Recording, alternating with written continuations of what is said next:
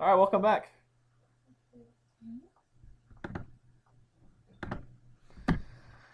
Our study on the doctrine of feet washing identified the necessity for believers to wash their feet from sin, which dirties the believer who walks where he ought not to walk. I still love that phrase, where he ought not to. Ought not. It's just kind of fun to say together. Um, Jesus identified this to his disciples, and John also taught this concept in his first epistle, First John, which he identified, where he identified that being a believer saved by grace, redeemed by the blood, and declared holy and blameless by God, does not necessarily amount to or declare fellowship between God and the believer. It creates the possibility for it, but doesn't equate to fellowship. Because of this, John instructed, rather commanded, that believers are to confess their sins to God, not for renewed salvation or continued salvation, but rather for renewed fellowship in their relationship with God. If your sin is charged to Christ, past, present, and future, you cannot do anything after you've accepted Christ to lose that because it's charged to Christ, not to you. Fellowship is defined as having commonness with God, that is, being in complete agreement with God regarding cosmos theos, which is his world system. And on that note, we already have our first typo of the night.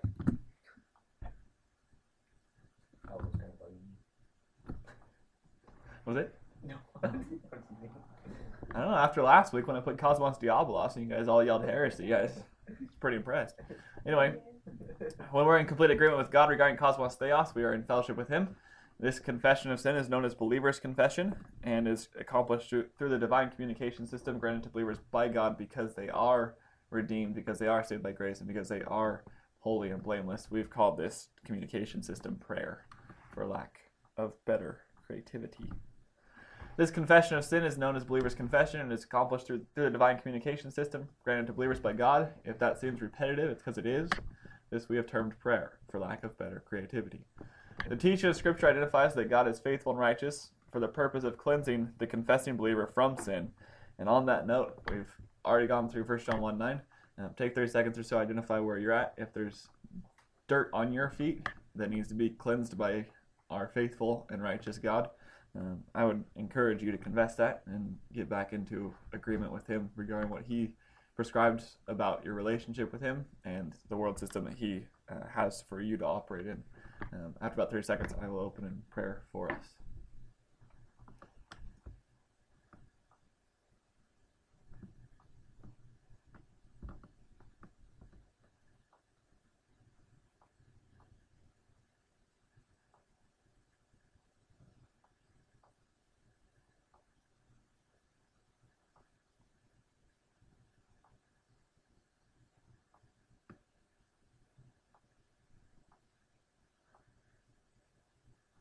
Heavenly Father, thank you for the privilege you have afforded to us through your Son, both for salvation and the relationship that you have given us through him and through his death and resurrection on the cross, but also for the life that we can have in him. Not just the eternal life, but the life that he is willing and able to give to those of us who will choose to accept him and who will choose to obey the commands of your word and the lifestyle that you that he modeled for us on this earth. Teach us tonight with your Holy Spirit. Encourage us, Convict us if need be, Father, of any sin that may be separating us from you, that we can confess it and get back into a proper relationship with you. Thank you for that right and the privilege that we have being adults in your family through your Son. Thank you for tonight in the study. Please bless it and guide us through it in Jesus' name. Amen. All right. We're still working on that faith in action, evidence of true spirituality. Chapter 1 pretty much deals with this ultimately. So, as we look at what it means to be truly spiritual and how to accomplish that, we're looking at this first evidence, faith in action. Faith, again, is from pisteos, which is a feminine noun, meaning complete dependency. When you have faith in something, you are completely dependent upon it. Um, enough said on that one. Let's take a review of the process of testation from James 1:14 to 15, which says, "But each one is tempted when he is carried away and enticed by his own lust. Then, when lust has conceived, it gives birth to sin, and when sin is accomplished, it brings forth death. Principles relative to the process of testation. This is a list that will probably be our review from here on out if we ever need to review this again. Uh, whether we need to or not, we probably will end up doing so, knowing me. But um, we've combined the teachings of verse 14, teachings of verse 15, and the studies that we've done into this list. Um, so there shouldn't be anything necessarily new here. The wording might be a little different, but let's go ahead and review those principles relative to the process of testation. Number one, Each individual possesses a dominant lust pattern from 1 John 2:16. Number 2, it is under the appeal and authority of the individual's dominant lust pattern that the individual is tested. Number 3, Satan and company bait the trap with bait that appeals to the dominant lust pattern of the individual. Number 4, the Greek word exelkumenos identifies that the dominant lust pattern of the individual drags the individual to the bait, forcing the individual to make a volitional decision one way or the other. God does the same thing with us in Christ on the cross. We are dragged to the point of having to deal with it. Number five, when the individual volitionally consents to consume or accept the bait, lust makes the bait and the individual one. This is called lust conception. Number six, following lust conception, sin is brought forth in the individual. Number seven, once sin is brought forth in a completed form, spiritual death is birthed in the life of the individual. That's just kind of a weird statement, isn't it? Spiritual death is birthed in the life of the individual. If that individual is a non believer, another sin is recorded as having been committed by him. If the individual is a believer, fellowship with God is disrupted until believer's confession is accomplished and his sin is charged to Christ, having already been paid for. So, with that review in place, that's the process of testation. The the mechanics for defeating the test is what we are currently studying on, studying in, and we should finish that up next week. Um, we, we will always be finishing up that study, though. To be honest, it's, there's always more that we learn about how not to fall victim to the testing and the temptation that we face. Uh, but James 1 16 to 17 identifies part of what James is di- dictating to the diaspora about the test, uh, the testation process. And it says, Do not be deceived, my beloved brethren. Every good thing given and every perfect gift is from above, coming down from the Father of lights, with whom there is no variation or shifting shadow. We've so far studied verse 16 and part of verse 17. These are principles relative to defeating the process of testation from our previous studies. Number one, the English phrase, do not be deceived, is more adamantly in the Greek, stop being deceived with non truth. Number two, through the present passive participle planaste, James teaches the end game of the process of testation as being deception. In other words, the result, the ultimate goal of, uh, of planaste is deception. Number three, the individual is deceived by Satan and company through the agency of their dominant lust pattern to disagree with God regarding truth or reality. Number four, knowledge of these things, that the end game priority of the, the game priority of deception being one, and the product of sin being an erroneous reality or truth system. I missed that one. Knowledge of these things, the end game priority of deception, and the product of sin being an erroneous reality or truth system allows the believer to combat the test. In other words, when we know that the end game is deception, the Satan coming trying to deceive us, not necessarily get us to sin, that's the byproduct of deception.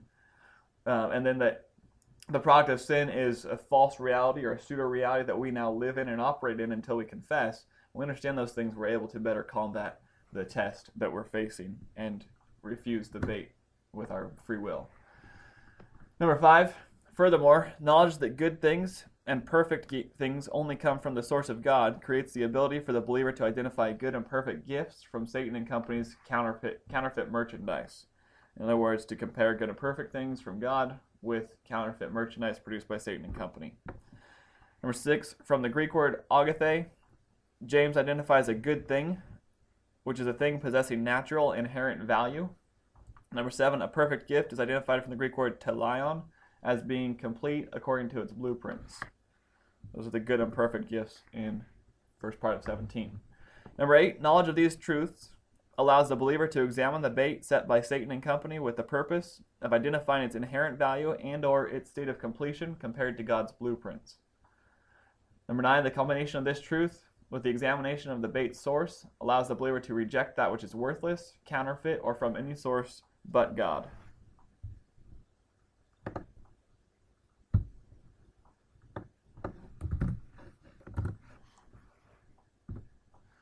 Which leads us to defeating the test, part three, which will deal with the phrase coming down from the Father of lights. Last week we studied every good thing given and every perfect gift is from above. James 1:17 says that and co- continues on saying that those things from above come down from the Father of lights with whom there is no variation or shifting shadow. Having identified that only good things and complete gifts come from above, being understood as the throne room of heaven, James expounds in verse 17 regarding the mechanics pertaining to good things and complete gifts arriving in the life of the individual. In doing so, James identifies the source of good things and complete gifts, as well as the location from which they depart. Every good thing given, every perfect gift is from above. Katabainon, apa to patros, ton photon. Which is translated in New American Standard as coming down from the Father of lights. This was previously identified through study, or what was previously identified through study was that all things with natural inherent value and those gifts that are found to be in completion according to their blueprints come to the individual from above. In other words, something that has natural inherent value is good, it's valuable. Something that is found to be complete has been completely manufactured from the Greek word telion, We get this understanding that it's completely manufactured to its specifications. The blueprints were printed, the pro- the pieces were put together, it was manufactured, and it has been completed. It's got that little um, examined by QM46 sticker on it, or whatever the little quality control sticker is that we put on these things. Um, so it's a completed gift that is brought down, uh, or a natural inherent, inherently valuable thing. With above from verse from part one of 17 being a reference to the throne room of God in heaven, it would make logical sense then that those good and complete gifts would need to travel from above in heaven to below on earth. Therefore, they must katabaino. Katabaino is the lemma or dictionary form of kata katabainon. It is a compound word derived from the preposition kata, which prefixes the verb baino. This word is a problem. Kata literally means down from, when used with a genitive or ablative case, as it is in verse 17. Baino is more difficult to define due to its failure to appear in any instance in New Testament Greek. Definitions must be sought from pre New Testament and post New Testament writings, along with secular Koine and classical writings of the time period.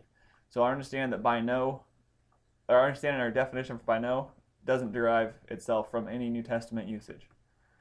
It comes from secular Koine writings and classical writings of um, the pre and post New Testament writing time periods. Now, with that said, we can be certain what it means it becomes very clear quickly that baino carries with it the idea of spatial relocation, that is, movement, taking one object or one object moving from one place to another. Context dictates whether baino and its derivatives should be defined as coming or going or moving, or any of a plethora of other verbs denoting spatial relocation. Again, there's an object that is transporting or being transported or moving or going or coming or any of these things from one location to another. The emphasis may not be on the fact that it came from that place, that it's coming from that place, uh, that it's going away from that place. Could be a number of things you know, that context will dictate. But again, baino is that spatial relocation concept, that within the terms of space, something is moving around. Within the context of James 1:17b, the best choice appears to be coming because of the emphasis it places on the source, travel, and arrival of good things and complete gifts. When coupled with kata, the understanding of coming down is created to accurately define katabainon in the context of James 1.17. Katabainon is a neuter adverbial participle.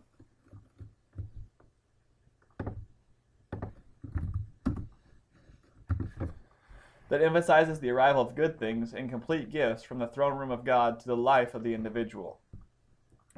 Someone remind me to get to uh, that participle part before we get too far. When you see that the next Greek word pop up where it says katabainon, if I haven't touched on the participle concept, someone just throw a heretical sign up or something. Let me know that I, have I've left something out. All right, um, i intend not to, but I may. Syntactically, we would expect the neuter of katabainon, uh, which is our neuter adverbial participle. So we've got our neuters, and that's what we would expect in order to harmonize with the subject to which katabainon relates, which are the good things and complete gifts. Since both, both of katabainon's subjects, dosis, good things, and dorema, complete gifts, are neuter, they are identified as tools used to accomplish something. So our good things that are given and the complete gifts that are provided from God, coming down from heaven, are designed to accomplish something. They're tools used for something. They're coming down from heaven to the life of the individual is so that they may accomplish something, whether in the individual or elsewhere. This is a part of their, nat- their natural value and blueprinted design. The preposition apa, there it is, I missed it. None of you guys raised your hand or anything. Thank you. As an adverbial participle, this word is describing an action, and that's the coming down part, saying that these things have are coming down. They're in the process of it. Um, and then the participle part, when you have an adverbial participle, participles in general identify laws, right, or the principles we call. I call them spiritual laws because it's something that is the case. You can't get past it, like our laws of science. Um, generally speaking, that's what participles do. Adverbial participles, they almost always have that connotation with them. If you have an adjectival, it kind of more shows the quality rather than the, par- the, the law concept of it. But here we have an adverbial participle that identifies this is a law. This is the spiritual law of God's world system. When God, when God sends a good, or when a good thing happen, comes, or a perfect, complete thing is, or perfect, complete gift appears, it has come from God.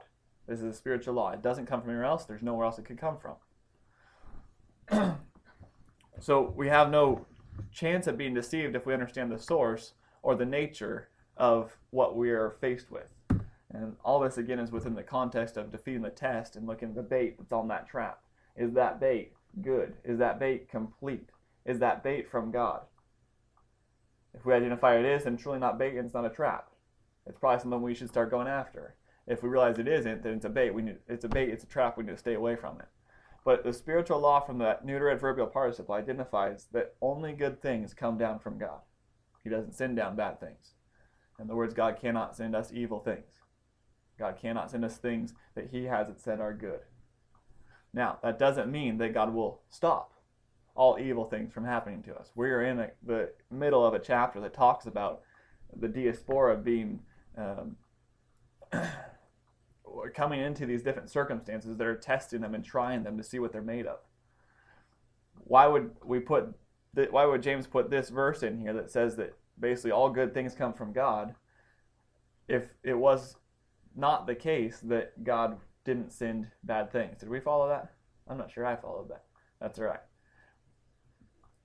All good things come from God. All bad things come from somewhere other than God. Could be us, could be consequences of our actions, could be Satan and company, could be other people. But all things which have no natural inherent value and all things which are not complete um, or have not come to their complete um, build or um, production do not come from God. Those things come from an outside source. Can I ask you a question? Yes. So, After you, mine's really rabbit trail, so you. mine's kind of rabbit trail too. Is it the same rabbit trail? This could be fun. No, I'm pretty Alright. sure it's not. Can You know how some people are like, God was silent, a silent time, or whatever. Yeah. What does that mean? like, means they God don't know what God wasn't wants from them for the most right? part. He may have been, or it may have been that they weren't looking at God and necessarily. Look, they may have been looking at the things of God, or seeking. They weren't necessarily seeking God, but seeking the things of God.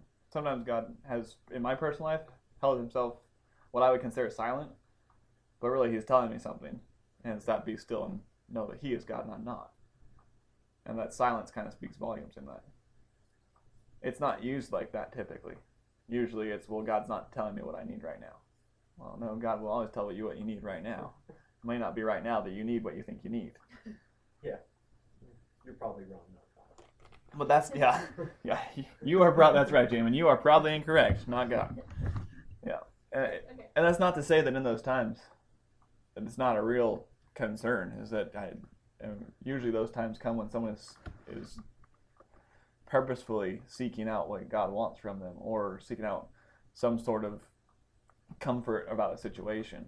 Um, so it, it's not to say that it's necessarily a bad thing. It just means that realistically, when that when you when you feel that, I would encourage you to evaluate whether you are seeking God Himself or seeking the things of God, or whether you are allowing God to be God in your life. I feel like that's never happened to me, but maybe I just don't know if it does. If anyone wants to know the will of me or the one who hit me, he will know it. Jamin, what's your rabbit trail? Um, Forget.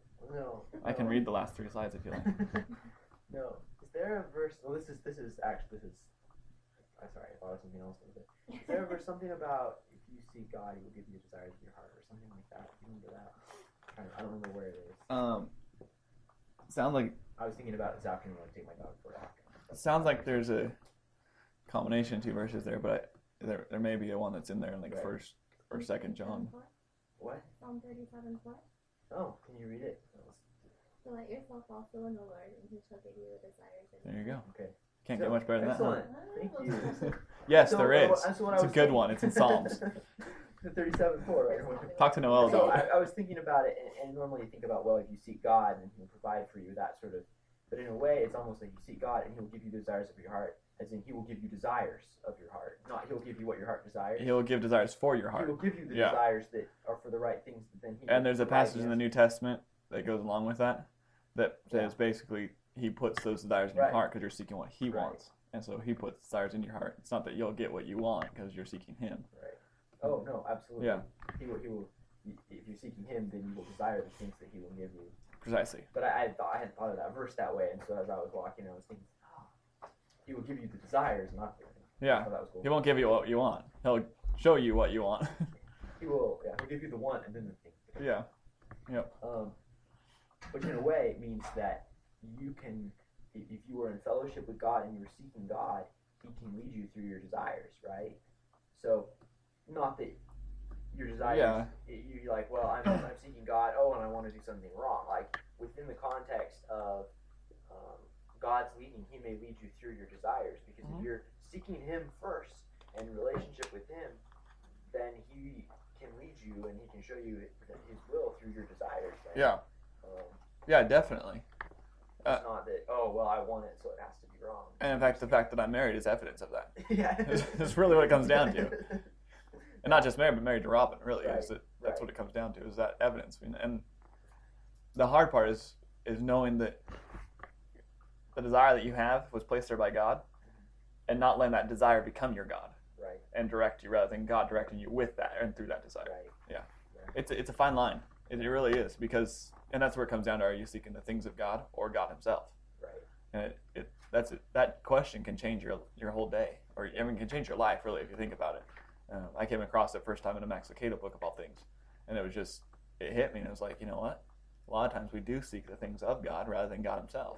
And God, I, I need healing for this. God, Yeah. you know all things. Give me this answer. No, it's yeah like God, who are you? That's what we need. You know? You might want to get on this Yeah. today.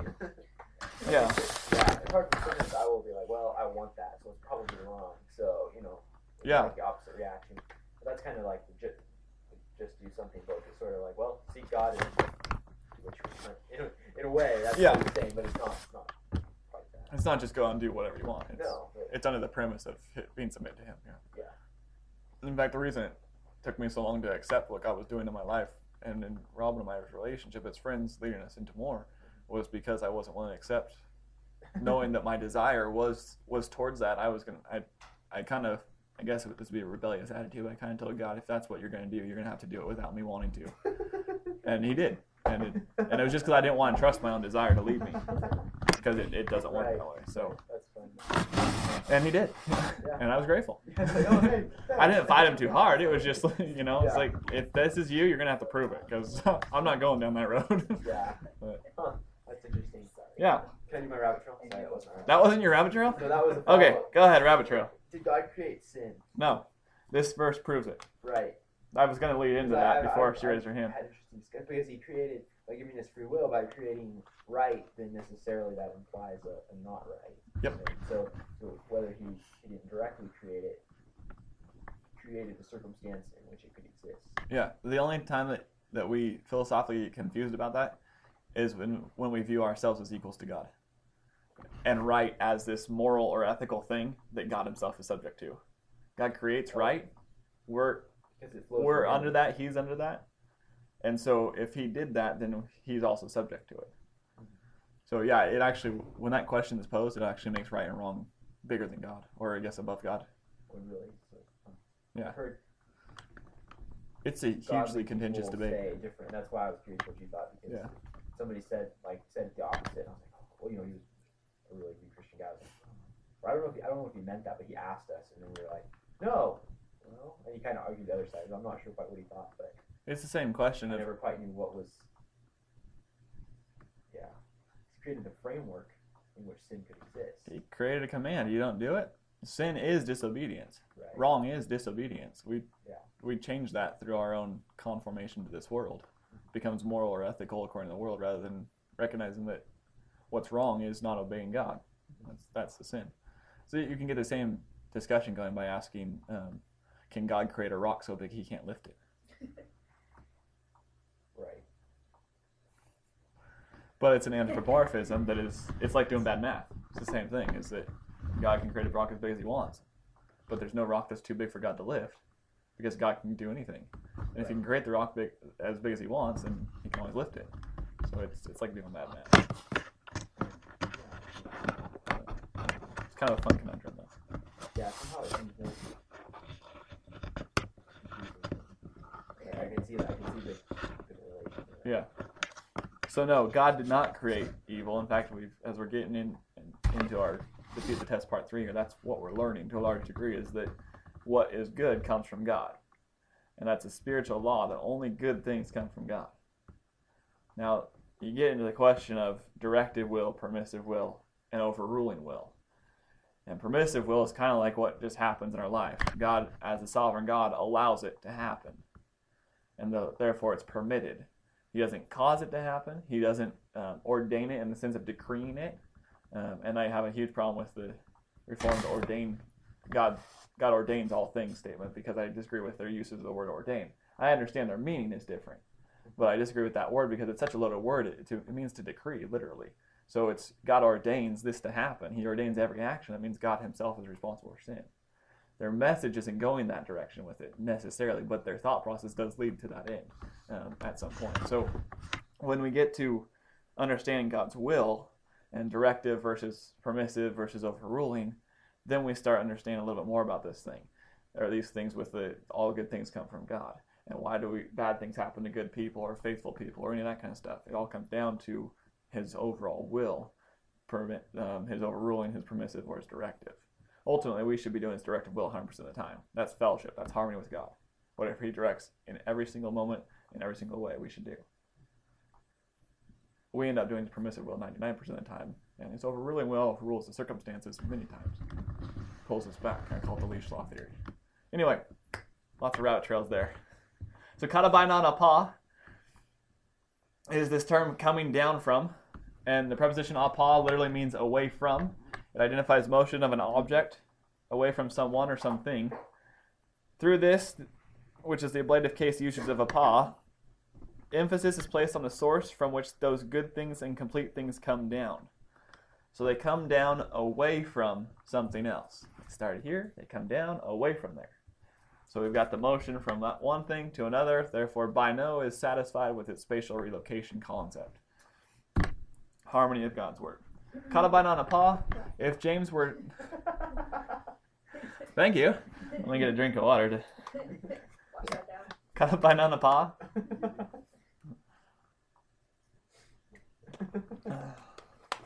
Like the secret passage passageway should open or something. Yeah. say. See, Greek is fun. I tell people it's fun all the time. They don't believe me.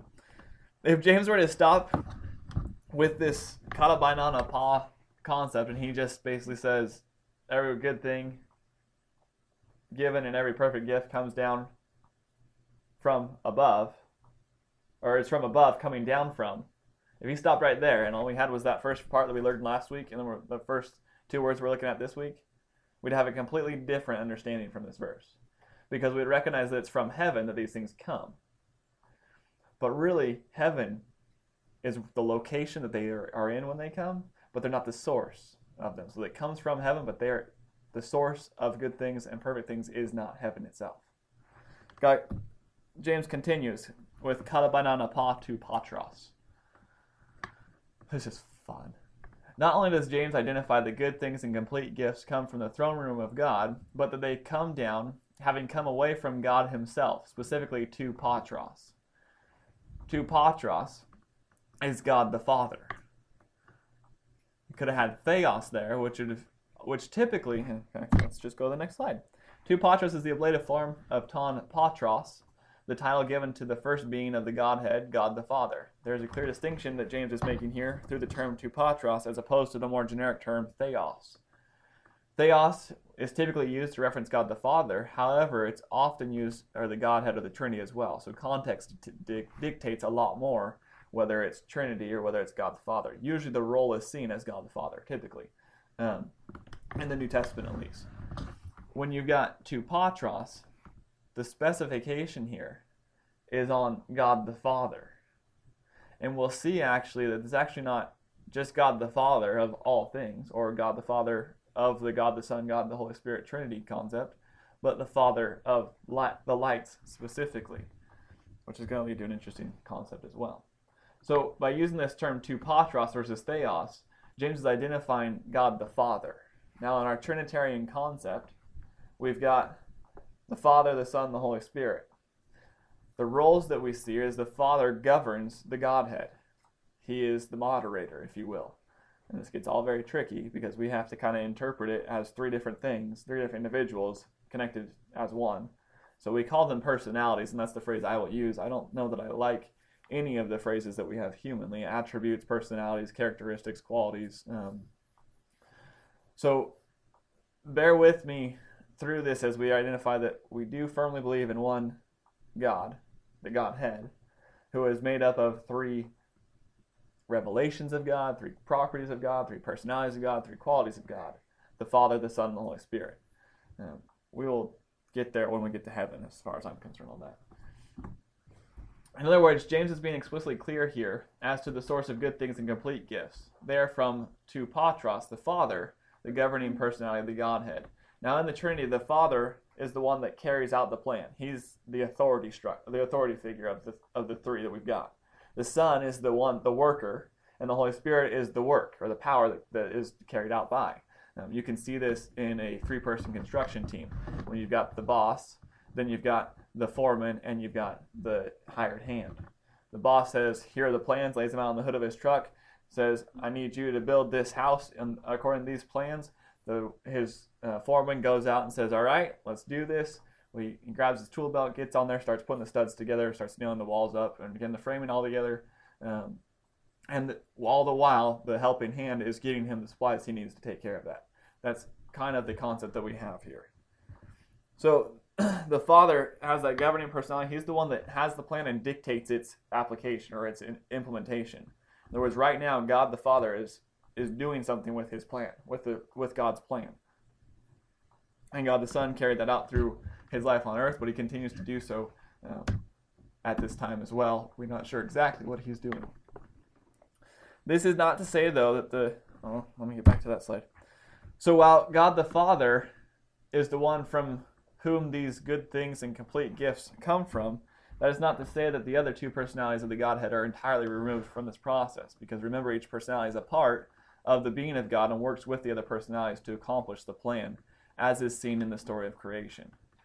Uh, that allusion there, when I say as is seen in the story of creation, is a reference to Jesus being credited with the physical act of creating the world, God the Father being credited with the command that says, let there be, and then the Holy Spirit being the power and the entity that allows the Son to then make the things that God said, God the Father said, let there be.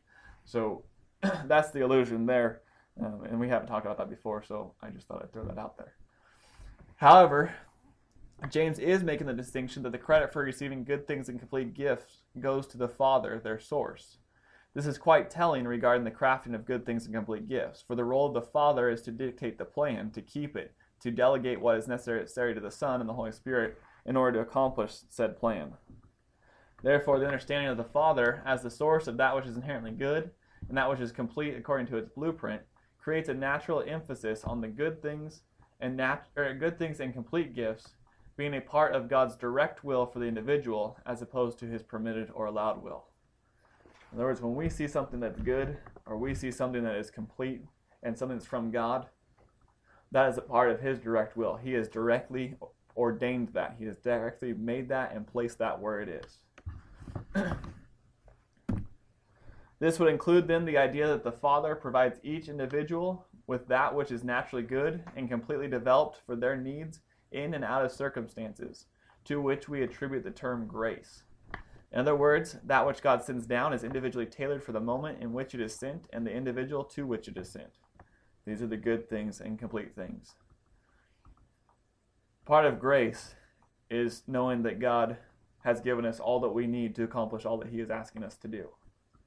So if we don't seem to have all the things that we need to accomplish what we think God is asking us to do, we may need to reevaluate whether He's actually asking us to accomplish that. It may be a matter of timing, could be a number of different things. Um, if God is asking us to accomplish something and we don't see that we have the tools that we need or the resources we need to accomplish that, it may be just a matter of just trusting and waiting for God to provide that. But God sends down that which is individually tailored for the moment in which it is sent and the individual to which it is sent to. Good things, complete things. Things with natural inherent value, things that have been built and completed according to their blueprints. What we're ultimately saying here is that all good things and all complete things are a part of God's ultimate plan, or as we use that term ultimate, I use the term directive. His directive will, what he is going to accomplish in history. So that there can be no confusion regarding the source, James includes the noun construct ton photon. Ton photon is literally translated as of the lights. Ton photon. I thought I thought you were holding in laughter. I was gonna try and make you laugh. Ton photon is literally literally translated. I digress again. As of the lights, with of parenthetically added to reveal the implication of the genitive case identified in the article and noun forms. The genitive case identifies source or possession. Um, when we say the king's crown, that would be an example of a genitive phrase. Um, English doesn't have genitive. We use possessive um, words um, like of. But in Greek, you'd have katabainon apatu patros ton photon. Tu is genitive and ton is genitive. The difference being you've got a masculine and you've got a neuter um, of the subject. So tu patros, patros is masculine, ton photon, photon is neuter. So they're both genitive. So the, the phrase doesn't have any word for of in there, which would be a preposition in English. It's literally coming down away from of the Father of the lights. Look to the light, okay? Ton photon being literally translated as of the lights because of its genetic or genitive case um, identified in the article and noun forms gives us a lot to discuss. The question is, what does that term Father of Lights mean? What does that title mean? Well, God is light. We know that. 1 John 1 5 tells us that. But photon is also, and if I say photon, it, just let it go because I cannot for the life of me get photon to come out all the time. All right, I'm just trying. It just doesn't work. So just because, especially because ton is photon, it's it should be matching anyway. But anyway, all right. So if I say photon, I mean photon. Right. So pho- photon is plural. It was bothering me. All right, I'm sorry. Photon is plural and is preceded by a definite article, ton, whose major role is to declare specificity. When you have the article, the emphasis is on a specific thing. When you lack the article, like if it said katabainon apo tu patros photon, it would be talking about the quality of light. And we would see that in English with coming down away from the father of lights. Light takes on you when you lack that definite article in Greek, it focuses on the attributes of the noun that lacks the article. The attributes of light. What does light consist of? Who knows? God does. Light is God. No, God is light. There's a difference. So when you add ton in there, its role being the definite article is to declare specificity. So we're talking about a number of lights here, at least one. More than one light that we are talking about. And we're talking about specific lights. The attribution that I have made, and this is not, I guess that I would say something that I would be extremely dogmatic about. I think it's open to interpretation, but I think we've got good support to identify that it's talking about the Genesis 1 creation of the world and the creation of the sun, stars, and moon. Um, that's the attribution I have made um, of God the Father, and this being a reference to God as being the Father of the lights recorded in chapter 1 of Genesis at the creation of the world. And being their Father, or the one from whom, or God is the one from whom they were derived, their source and possessor. Look at Genesis 1 16 to 18. It says, God made the two great lights, the greater light to govern the day, and the lesser light to govern the night. He made the stars also. God placed them in the expanse of the heavens to give light on the earth, and to govern the day and the night, and to separate the light from darkness. And this last phrase, and God saw that it was good. That word in Hebrew refers to something that is designed as an instrument to accomplish something that's the proper tool to get the job done. The sun, the stars, and the moon are designed to govern. We see that clearly. They're light in the day, or the night and the day. But God said that they are the proper tools to accomplish the job. The definite article and plural form of photon indicate the probability. Notice that word probability. I think it's a high, high probability that the title used by James is done so to remind the diaspora that God is the source of the sun and moon and stars, which are themselves good things and complete gifts. So when he's when James is saying that all good things and complete gifts come from God, coming down from the Father of the sun, the stars, and the moon, he's reminding them of what God has already made and the good things that God has already put there to govern the light or the day and the night. Thus, James provides the diaspora and believers everywhere with an example of God's merchandise for comparison to Satan companies. The sun, the moon, and the stars is what God has produced. It is his merchandise. He has accomplished it. He has built it. Satan company put bait in the trap, which is also merchandise. Um, Satan was said to be lifted up by the merchandise of his wares. Means the work that he did to produce merchandise. Um, he built stuff so well that he was lifted up with his pride was part of it. This further bolsters the foundation James is laying in order to equip and encourage the diaspora to defeat the process of testation and stop being deceived by Satan and company. This concept that God is the father of the lights. And again, in English, it says father of lights. And this is why I said this gets fun. Because in our head, we read father of lights, and we keep hearing that phrase. The definite article is there. It's father of the lights. There's so, more than one light specifically that's being referred to. So James bolsters what he's talking about and how to defeat the test by reminding them to say, hey, we've seen what God has made. He's made the sun, he's made the moon, he's made the stars, designed them to govern the night and the day, and he said that they were the right tool to accomplish the job. Doesn't that sound like a good and perfect gift to you? Good and complete gift? Defeating the process, process of testation is clearly possible. The question comes down to the volitional choice of the believer to recall that which is good to which Scripture speaks clearly as well. Academic growth in Bible doctrine applied in dependency upon its truths creates the ability within the believer submitted to God to defeat the test. For this reason, the psalmist wrote, Your word I have treasured in my heart, that I may not sin against you. Some of you may know it better by thy word I have hidden in my heart, that I may not sin against you. That, wor- that verse isn't saying that I may I have hidden your word in my heart so that well, maybe I won't sin against you. No, so I won't have the possibility to sin against you because your word is in my heart. We know the heart, according to Scripture, to be our norms and standards, our natural operational pro- uh, standards and protocols.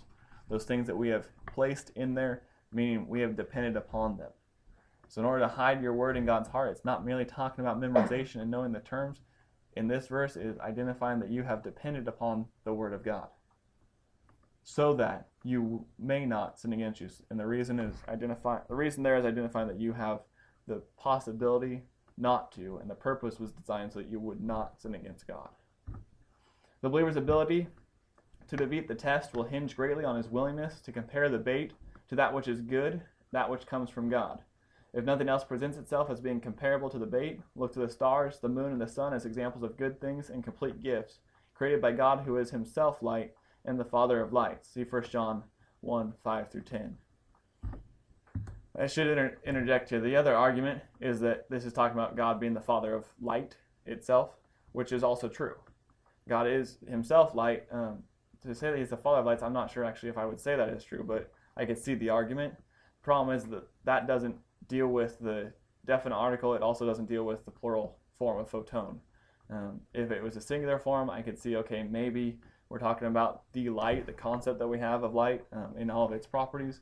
But because it's talking in plural, it has to be referring to more than one light, um, which the only thing I can see it coming down to and have no disharmony in my in, my request and inquisition um, through the Holy Spirit to God was those lights that God created. Um, again, I'm not saying I'll be dogmatic on it, but that is what I at this point understand it to be referring to, and I'm teaching um, if I find evidence to the contrary, I will let you know if you're curious. Yes, Otis. How is it different though, kind of? Like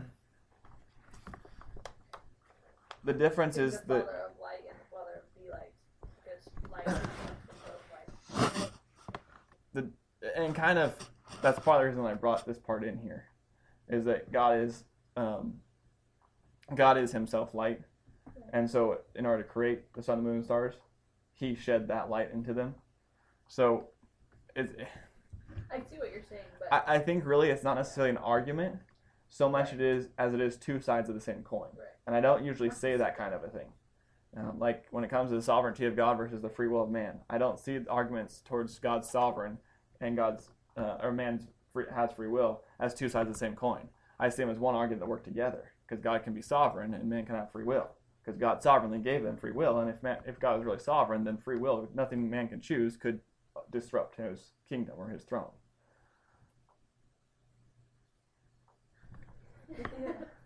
But so that phrase two sides of the same coin I don't like using, but I think in this case we may just be missing the link, and partly because I haven't completely studied the concept. But it does appear that because and maybe like we have in uh, verse 17 of James 1, where it says that that which is good comes from heaven, or is from above, coming down from the Father of lights. Maybe the same thing is that the Father of the lights is God, who Himself is light, and therefore can produce light in the lights themselves, the sun, the moon, and the stars.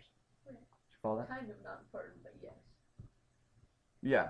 So again, the focus isn't on so much look at the stars and as being like, wow, that's the star, that's amazing, and worship the star. The focus is these are things that God has created. Because He Himself is light, He has created good things and complete things, and He's created the sun, the moon, the stars as examples that we can always see, no matter what's going on. I guess if there's a thunderstorm going, we may not see the stars or the moon, but theoretically, we can see light at some point, right? but He's created these things as reminders, and He's created them as merchandise that He has created that we can see Him through and remember that that's a good thing from God. We need to compare it to other things. Does that answer a little bit? Yeah, it wasn't really that. Kind of just tried to talk my way around that one. but- I could see them being the same, the same coin, I guess, and be just two sides that we're not looking at both sides at the same time properly or something. But, anything else? I really have anything there, just. Yeah. And that's why I said this gets fun. was because of that that concept. Of it. Is it is the title being given to God as the Father of lights, or the Father of the lights? And what are the lights? Either way, you have to question what is lights referring to. Where light shines, so let it represent the truth of God and His grace. And this is what we're saying. It's not the light that we want to worship. It's a representation of what that is to us, being that those things were made by God and not so worship them, worship their, their maker. And those things were provided in God's grace as good and complete things for us to see Him and for us to to and for those things to accomplish things in this world, um, if not for the least of them, for us to recognize who God is. In doing so, the light will expose that which is counterfeit and that which is not from God. I love that concept that light, darkness doesn't overtake light, but light overtakes darkness. And it always does. And what it does is it exposes darkness. this type of comparison must be adequately accomplished in a mechanical and systematic process until it becomes reflexive action as a part of the norms and standards by which the believer operates. In other words, we start off with this process of testation. And when we start battling the test and we see the bait and we compare it to, say, the sun and say, look what God created, that's a good, that's a perfect thing because it's doing these things, it's doing what God created it to do. This bait isn't doing it. When we create that comparison and start doing that, and then continue to do that and continue to do that and continue to do that every time we're faced with a new test, it will build into us into a reflexive action. Same way we build habits, you will build a wheel track in your brain that goes down the same analysis path. That when you come to the that test, the same same exact bait on the trap the next time, the analysis has been done. It gets a little quicker, it gets a little easier. The instant you break it, now you've created a divergent path. Now your brain actually has to figure out which path to go to. The broader path wins in your brain, at least chemically. But it only wins when your volition allows it to. In other words, you can stop it. There may be a broad path towards sin, but the only way you're going to stop it is by changing your thought about that object. We talked about getting rid of the value that we place in things that have no value, um, getting rid of the false things that we believe, or those things which aren't real in reality, but things that we want or perceive that we want, um, and changing those things in our norms and standards so that we don't pursue them. Our norms and standards are our actions; they are they reveal our heart when we are allowed when we allow God's light to expose the, the counterfeit things such as the bait and the trap and we mechanically and systematically begin to work through these things, the more we do it, the easier it becomes. And if we are in harmony with God's word and in fellowship with Him, this becomes a reflexive thought process, a reflexive action because it's a part of our norms and standards. in doing that, Satan and company's in game of deception will be cast out. Light having revealed and exposed it as counterfeit merchandise. We can stop being deceived if we recognize what is counterfeit versus what is real. Philippians 4 8 9 sums it up nicely, saying, Finally, brethren, whatever is true, whatever is pure, or whatever is honorable, whatever is right, whatever is pure, whatever is lovely, whatever is of good repute, if there is any excellence, and if anything worthy of praise, dwell on these things. These things you have learned and received and heard and seen in me. Practice these things, and the God of peace will be with you. When we get to James 4, talks about it defines sin. It says that him who knows the, he who knows the right thing to do and does not do it, that's sin. We typically focus on sin as being doing the wrong thing. Well, if you change your perspective and look at it the other way around, sin's not doing the right thing. And that actually answers the question did God create sin? No. The sin is not doing the right thing, not doing the wrong thing. And that gets really. It's the yeah. Yeah. The so, absence of goodness, not the presence of badness. right.